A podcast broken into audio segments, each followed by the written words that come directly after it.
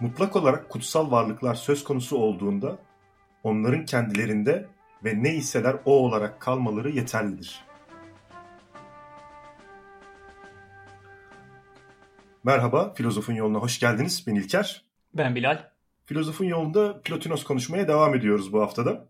Evet, e, geçen hafta yani geçen iki programda Plotinos felsefesini istemediğimiz uzun giriş yapmıştık. İki program sürmüştü bu. Normalde Plotinus'u evet biraz ayrıntılı işleyecektik ama biraz fazla ayrıntılı işlemiş olduk. Şimdi e, ana kaynağımız geçen programlarda bahsetmedim. Ben yine biz Ahmet Arslan'ın İlk Çağ Felsefe Tarihi kitabını kullanıyoruz. 5. cilt. 5. cildin de e, çok büyük bir kısmını Ahmet Hoca şeyi ayırmış. Plotinus'u ayırmış. 250 sayfa gibi bir bölüm. Çok önemli bilgiler veriyor. Geçen programda da paylaştığımız gibi. Bunların hiçbirini de atlamak istemiyorum. Çünkü önemli konular. Diğer kaynakları da kullanıyorum açıkçası. Alfred Weber ve Macit Görperk'in felsefe tarihi kitaplarını da okuyorum ama Ahmet Hoca o kadar ayrıntılı ele almış ki diğer kitaplara neredeyse dokunmama gerek kalmıyor. En fazla birkaç kelime, bir iki cümle ekliyorum notlarıma o diğer kitaplardan. Plotinus'un kendi kitabında okumadım Ennaatları. Hatta bir şey düşünmeye başladım. Yani Ahmet Hoca'nın kitabını okuyup size özetliyorum gibi bile düşünmeye başladım neredeyse. Felsefe öğretiyoruz ya bu kadar kolpa bir iş. bu kadar kolpa bir işe nasıl bulaştım falan bile dedim kendime. Böyle dolandırıcı gibi hissettim kendimi bir anda. Ama e, bu Ahmet Hoca'nın suçu. Benim suçum değil yani. bir de, ama bir baştan şey duyurmuştuk zaten. Ahmet Hoca'nın kitabını okuyun diye kaç kere tavsiye etmiştiniz zaten defaatle. Ha ya eğer okumak isterlerse çok uzun bir kitap yani 5 ciltlik bir kitap serisinden bahsediyor sadece ilk çağ felsefesi için. Yani Macit Gökberk'in e, bütün felsefe tarihi kitabı onun herhangi bir cildi kadar uzun değil yani. Ve Macit Gökberk 20. yüzyıla kadar geliyor. O sadece ilk çağ felsefesine yani İsa'dan sonra 5. yüzyıl 6. yüzyılda bitiriyor yani kitabı. Daha orta çağ falan girmiyor. Epey ayrıntılı işlemiş. Yani teşekkürler gerçekten. Hani umarım bizi bunlar benim kitabım üzerinden ekmek yiyorlar falan diye düşünmezsiniz hocam.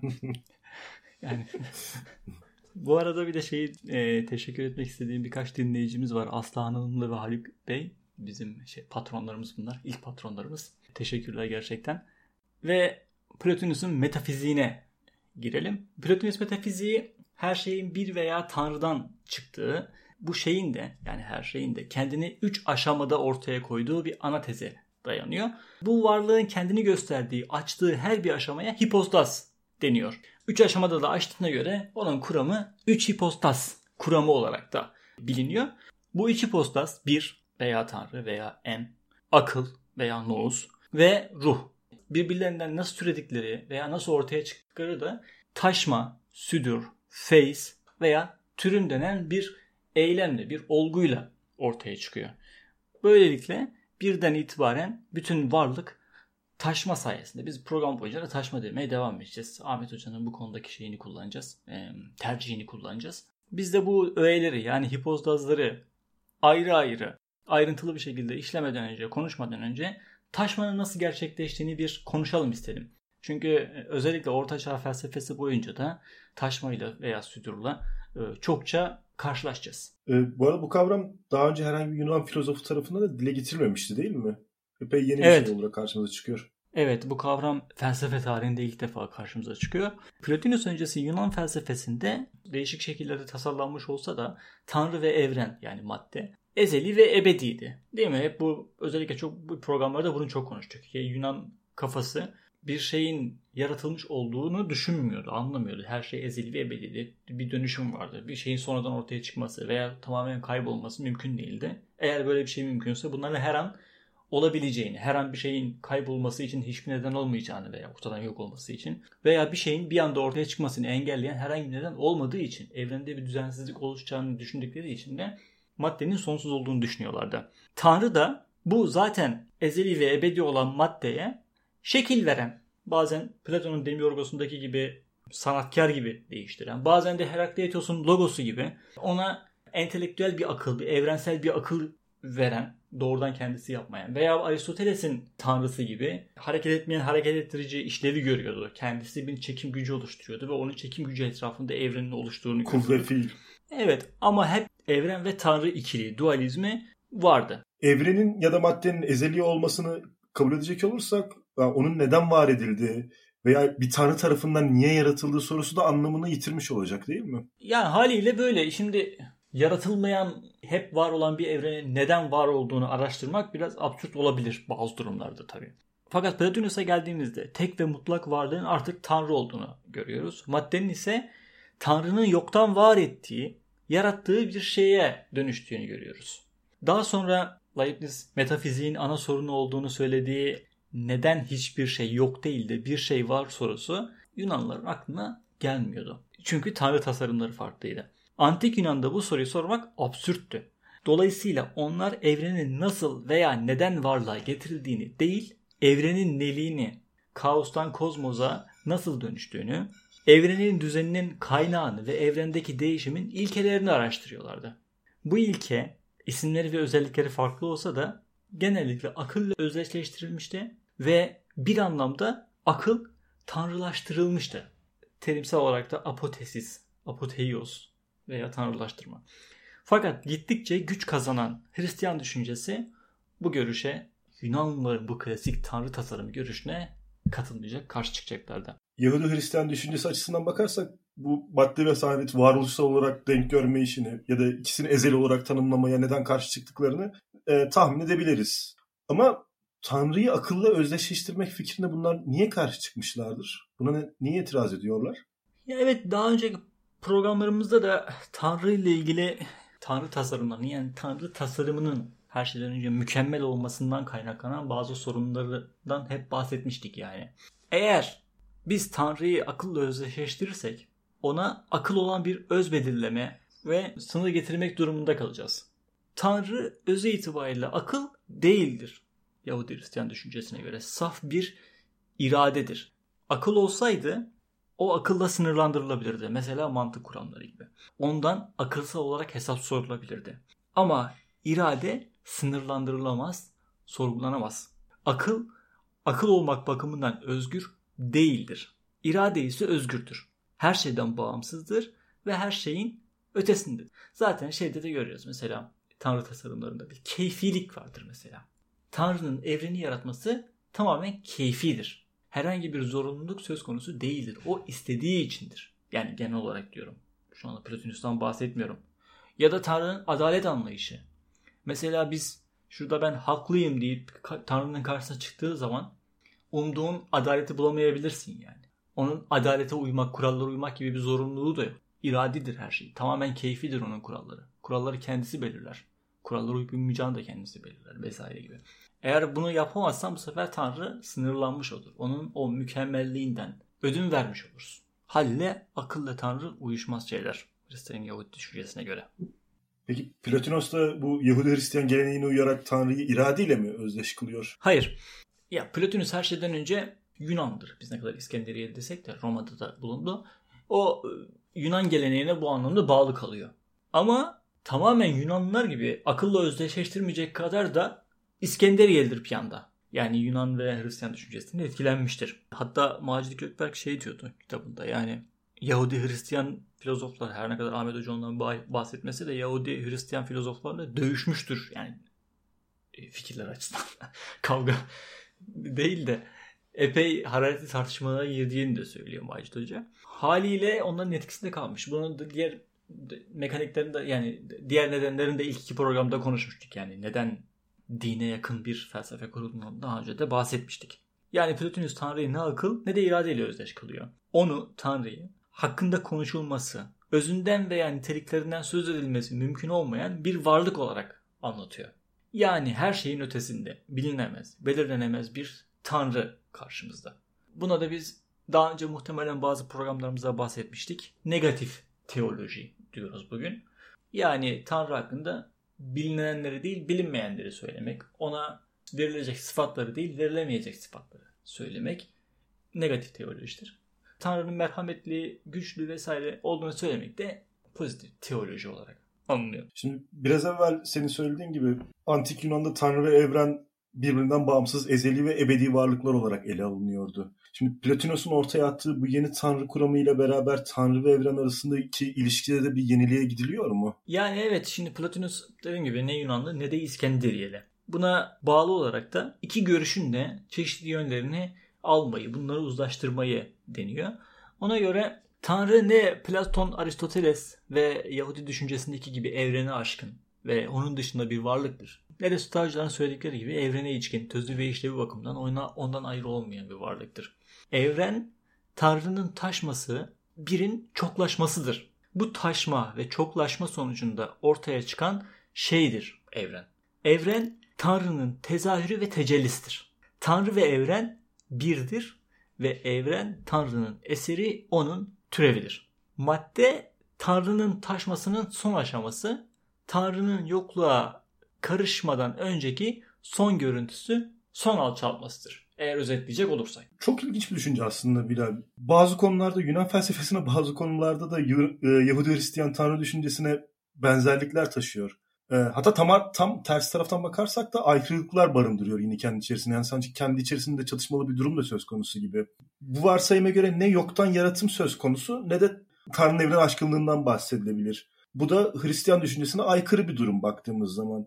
Ama Tanrı'nın her bakımından evrenin nedeni olması açısından bakarsak da bu Hristiyan düşüncesiyle ya da Yahudi Hristiyan düşüncesiyle örtüşüyor gibi görünüyor. Yani Tanrı'nın var olmaması, evrenin var olmaması anlamına geliyor bir yandan baktığımız zaman da. Bunu Aristotelesçi evet. anlamda düşünürsek de onu evrenin maddi ve ereksel neden olarak görmememiz için de bir sebep yok. Böyle de bakabiliriz aynı zamanda. Ya evet dediğim gibi az önce de değişik felsefelerden veya akımlardan değişik öğeler oluyor. Ve bunları gerçekten de orijinal, ziyadesiyle orijinal bir şekilde bir araya getiriyor. Bugün de yani kendisinin yaptığı gibi daha sonra onun felsefesini Hristiyan ve Müslüman filozoflar da bu felsefeden kendilerine iş, kendi işlerine gelen, kendi sistemlerine uyan şeyleri kendi felsefelerine katacaklar. Ee, Agustinus Farabi, Thomas Aquinas da Gazali gibi değişik akımların temsilcileri bunlar. Bu felsefeden değişik öğeler alacaklar ve kendi felsefelerine yerleştirecek. O yüzden diyorum bu orta çağ boyunca yani kendisinden sonra bin yıl boyunca felsefeyi derinden etkileyecek bir filozof. Program kaydına başlamadan önce İlker şey diyordu. Ya ben Platon ismini daha önce hiç duymamıştım bu kadar önemli bir filozof olmasına rağmen. Ben de onun felsefesi artık yaşamıyor demiştim. Ee, hiç duymayabilirler. Gayet normaldir. Herhangi bir yerde kullanılmaz. Onun felsefesine herhangi bir yerde referans da verilmez. Yani özellikle felsefeyle ilgili bilgi değilseniz. Aristoteles'i ya da Sokrates'i duyabilirsiniz. İşte Demokritos'u, Epikuros'u da duyabilirsiniz. Çeşitli ahlak öğretilerinden veya atomcu düşüncelerinden dolayı. Yani günümüze uzanan bazı şeylerinden dolayı veya çok popüler olmalarından dolayı Sokrates gibi ki Sokrates'in neredeyse hiçbir şeyini bilmiyoruz. Ona rağmen kendisini popülaritesi onu günümüze kadar yaşatıyor. Plotinus felsefesi bu anlamda birçok filozoftan yani gelmiş geçmiş birçok filozoftan çok daha etkili, çok daha uzun ömürlü olmasına rağmen bilinmiyor. Çünkü artık bizim algılarımıza, duyu, e, dünyayı algılayışımıza, duygularımıza kesinlikle hitap et. Tamamen referans verilen bir filozof felsefe. olmaktan çıkmış durumda mı? Hayır felsefesi yaşamıyor. Öğeleri yaşamıyor artık. Yani felsefesinin değişik bir formda günümüzde yaşamıyor. Aristoteles felsefesi günümüzde yaşıyor hala. Bilimsel anlamda, bilim felsefesi dediğimiz. Bugün hepimiz biz Aristotelesçiyiz. Ama Plotinus felsefesi yaşamıyor günümüzde. Ya da biz bugün mesela stoik deriz değil mi? Yani bazı insanlara. Kullanırlar yani insanları bunu. Ya da ne bileyim hazcı deyince hemen epikür gelir insanların aklına. Hayatla bir şekilde hayatta kalmaya devam ediyor bu felsefeler. En azından isimleriyle. Ama Plotinus deyince hiçbir şey yok onun felsefesinden yaşayan. Plotinus'a devam edelim biz. Plotinus Parmenides'in izinden gidiyor ve Tanrı'yı bir olarak tanımlıyor. Bunu ilk önce biz Parmenides'e görmüştük değil mi? Plotinus'a göre bir şey ne kadar birse o kadar vardır. Hatta varlıkla birlik tam olarak eş anlamlı iki kavramdır. Buna göre Tanrı'dan sonra gelen akıl, nous, bir bakıma bir, bir bakıma çok olan, çokluk içinde birlik veya birliği olan çokluktur bir çoktur. Nous'tan sonra yani akıldan sonra gelen ruh da yine benzer şekilde bir çoktur. Takip edemediğiniz yerler olabilir notlarda. Hani bir yere kadar açıklama, izah etmeye şey yapabiliriz. Biraz notlara göz gezdirebilirsiniz. Anlamadığınız yerleri, karışık gelen yerleri. Bunun gibi böyle biraz bazen tekerleme gibi olan parçalar da oluyor. Yani birin haricinde her şey birden bir parça almış oluyor. Aynı zamanda çok olmuş oluyor. Demeye getiriyor burada açıklamasında. Bu önemli. Bu ilk varsayım taşmanın iki temel varsayımından biri bu. Diğeri de bir yani Tanrı iyidir Platon'daki gibi. Evet dediğim gibi bunu Platon'da da görmüştük daha önce. Yani Platon'un idealar dünyasına bakacak olursak bu idealar dünyasının en tepesinde iyi ideası bulunmaktaydı. Ve bu onun tüm metafiziğinin temel varsayımıydı. Şimdi Platonos'tan yapılan Tanrı'nın kıskanç olmadığı aktarımı ile bu varsayım uyuşuyor gibi görünüyor dersek Plotinus'un da temelde Platon gibi düşündüğünü söyleyebiliriz herhalde değil mi? Evet yani aynı varsayımı kabul ediyor. Eğer Tanrı varsa evren niye vardır sorusunun cevabı Platon'daki gibi Tanrı'nın iyi olmasıdır. İyi olan yayılır düşüncesi de Ortaçağ skolastiklerinde ve Tanrı'nın cömert olması da İslam felsefesinde Plotinus'tan referansla, Plotinus'tan kaynaklanan bir şekilde onların felsefelerine giriyor. Bu e, özet söylemler yani. Peki nereden biliyor Plotinus Tanrı'nın iyi olduğunu? Nedir bu varsayımının kaynağı? Plotinus kendi deyimiyle doğayı gözlemleyerek bu varsayıma varıyor ve bunu kanıtlıyor aynı zamanda. Ona göre canlıların kendilerine benzer varlıklar dünyaya getirmesinin sebebi bu canlıların kıskançlık gösterip varlığı sadece kendilerine tutmak istememesi yani cömert olmalarıdır. En yüce varlık Tanrı olduğuna göre en yüce cömert iyiliği de o yaparak kendisinden sonra diğer tüm varlığı varlığa getirmiştir. Canlıların yavrularması, üremesi varlığı kıskanmamanın eseriymiş. Peki canlı varlıklarla mı sınırlı bu durum sadece? Yok hayır. Yani ona göre cansız varlıklar da belirli bir özelliğe yeterli derecede sahip olduklarında aynı şeyi yapıyorlarmış. Mesela yeterince ısınan bir cisim etrafına ısı ve ışık yayar. Dolayısıyla bu varlığı paylaşır, varlığı yayma eylemini onlar da yapıyor anlamına geliyor ve bu evrensel bir yasaymış Plotinus'a göre. Yani diyorsun ki özü iyilik olan bir tanrı etrafına da iyilik saçmaktadır. Ee, yani etrafına varlık saçmaktadır aynı zamanda bu iyilik vasfıyla. Hı hı. Ama bu benzetmede de biraz sorun yok mu sence de? Yani etrafına ışık saçan bir cisimden bahsedelim. Isı ve ışık saçan bir cisimden bahsedelim. Etrafına ışığı, ısıyı saçtıkça kendinden de, kendi enerjisinden de bir şey kaybediyor aynı zamanda. Hani burada Tanrı'nın kendisinden de bir şey kaybedeceğini varsaymamız daha doğru olmaz mı? Bu şey akıl yürütme doğru yani bu soru. Doğru bir soru. Ama Plotinus, Plotinus'a göre hayır böyle bir durum söz konusu değildir. Plotinus sıkça güneş benzetmesini kullanıyor. Bir veya Tanrı güneş gibi sonsuz bir güç kaynağı olduğundan etrafına varlık vermesi onda bir güç azaltma meydana getirmiyormuş. Yani o dönemin düşüncesi böyle. Böyle bir analoji yapmış ama biz bugün de güneşin enerjisinin azaldığını biliyoruz. Kendisinden bir alıntı yapalım. Ne düşündüğünü biraz anlarız. Mutlak olarak kutsal varlıklar söz konusu olduğunda onların kendi kendilerinde ve ne iseler o olarak kalmaları yeterlidir. Peki bu iyilik yani tırnak içerisinde söylüyorum. Yani Tanrı'nın evrenin yaratmasına sebep olan iyilikten bahsediyorum.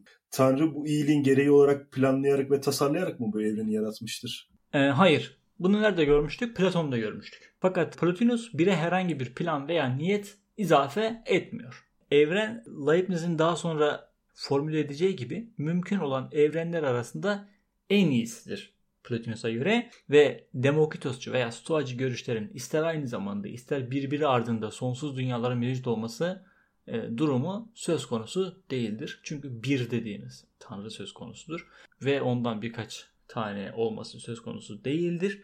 Biriciktir evren ve metafizin ilerli konularında da göreceğimiz gibi bütün evren aynı zamanda bir anlamda Tanrı olacağı için e, mümkün olan evrenlerin en iyisidir, en mükemmelidir. Tanrı tanımına paralel bir şekilde. Yani o zaman Tanrı'nın e, yaratırken bunları planlaması, tasarlaması, düşünüp taşınması gerekmiyor. Böyle bu sorun da ortadan kalkmış oluyor. Evet. Bu görüş zaten Tanrı'nın yani Tanrı'nın düşünmesi de aslında sorunu İlker. Tanrı'nın bir tasarım sürecine girmesi de biraz problemli kendisi için. Şöyle Tanrı'nın tereddüt etmesi, şüphe etmesi gibi yeteneklere ya da zaaflara sahip olacağı anlamına geliyor. Bunun için de onun tasarlaması kabul edilemez. Yaratım tasarlanmayacaksa nasıl olacak peki? Plotinus'a göre nous yani akıl aracılığıyla zorunlu bir şekilde gerçekleşir. Yaratım, taşma bir sanatçının sanat eseri yapması gibi değil adeta bir doğa yasası gibi işliyor. Kendisinden bir alıntı yapalım biraz daha anlaşılır olacak. Mükemmel olan her varlık bir şey meydana getirir.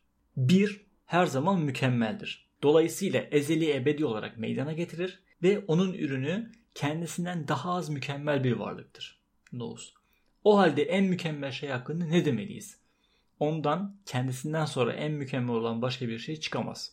Akıl büyüklük bakımından bire en yakın olan şeydir. Çünkü akıl biri görür ve onun sadece bire ihtiyacı vardır.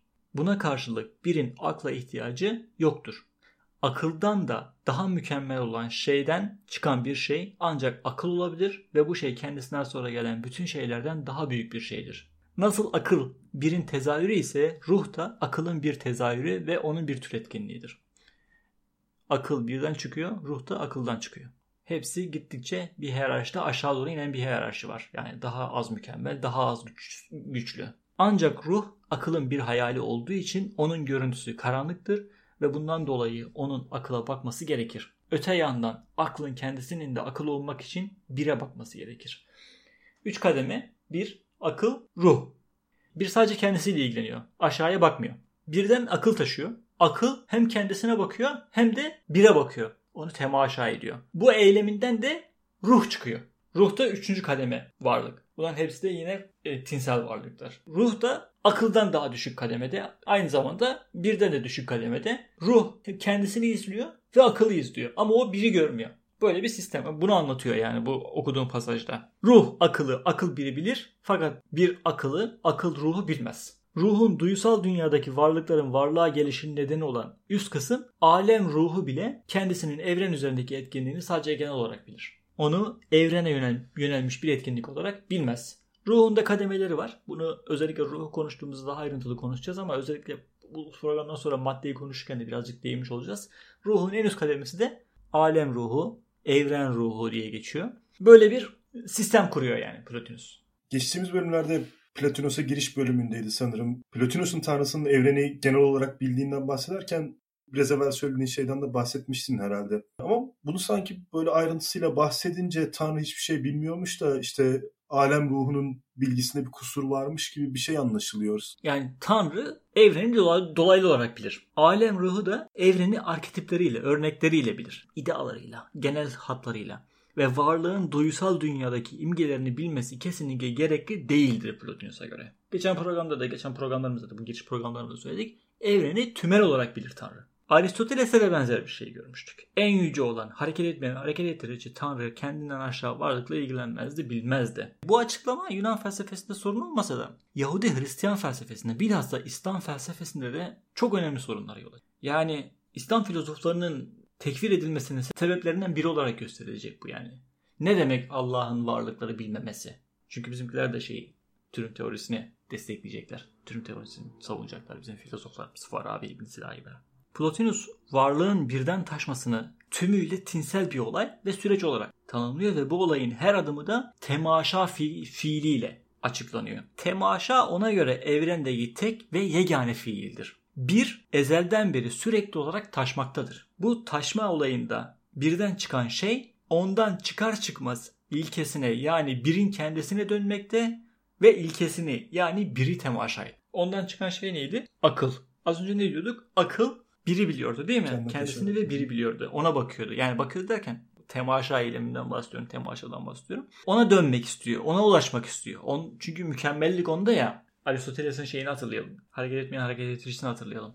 Ona ulaşmak istiyordu ya varlıklar. Göksel cisimler. İşte Nous'a yani bir akla akıl olarak varlığını ve özelliğini veren şey onu bu ilkesini temaşa etme olayının kendisidir. O bu sayede bu temaşa etme eylemi sonucunda nous akıl olarak yani aynı zamanda hem akıl hem öz hem varlık olarak teşekkül etmekte ve ortaya çıkmaktadır. Benzer şekilde ruh da nous'u temaşa ediyor. Duysal dünyanın ruhtan taşması nasıl gerçekleşecek peki? Orada temaşaya yer var mı? Temaşa eylemini ve üç hipostazı Platon felsefesi ile ilişkilendirerek bir açıklama yapıyor Plotinus.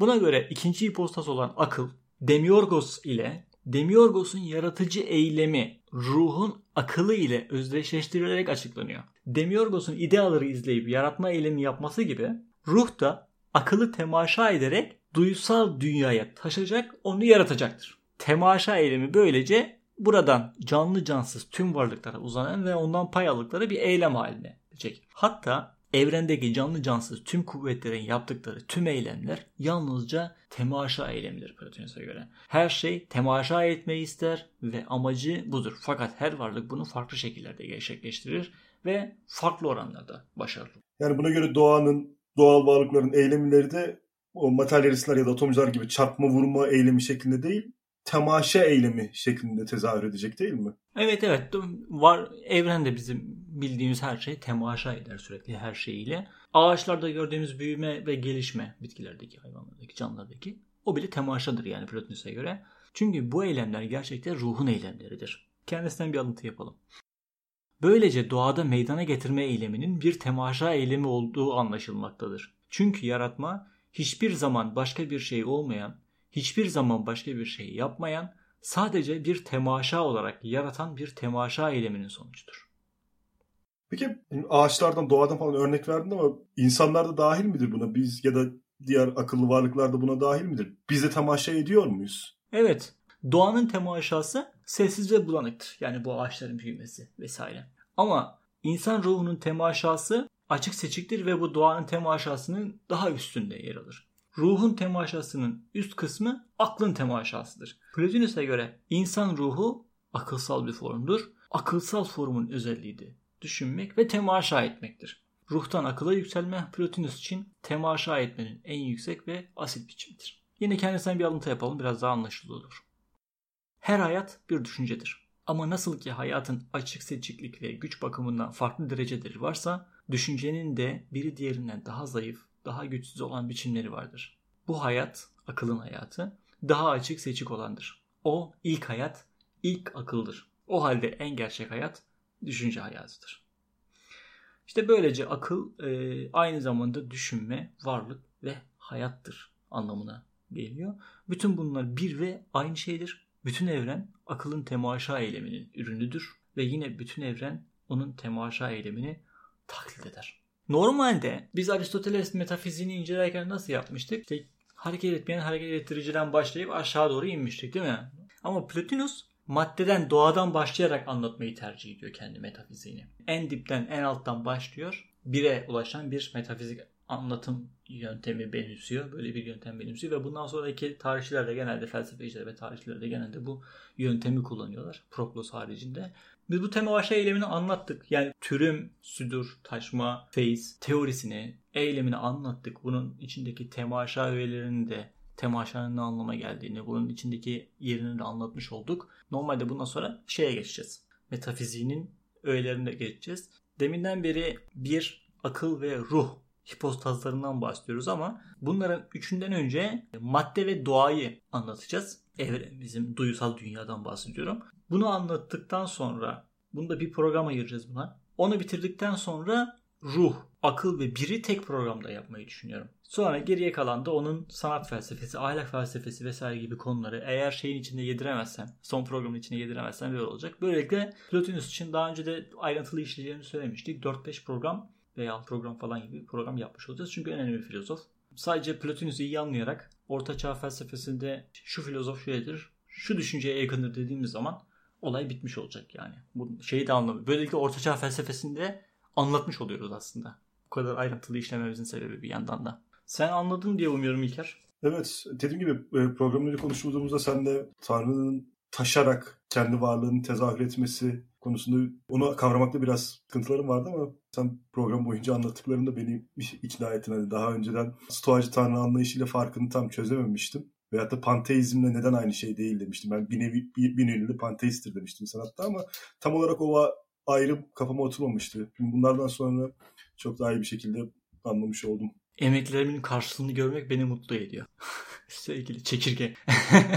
tamam programı daha uzatmayalım. Sıkılmasın insanlar. Bir sonraki programda görüşeceğiz ve madde ve doğadan bahsedeceğiz. Kendinize iyi bakın. Hoşçakalın.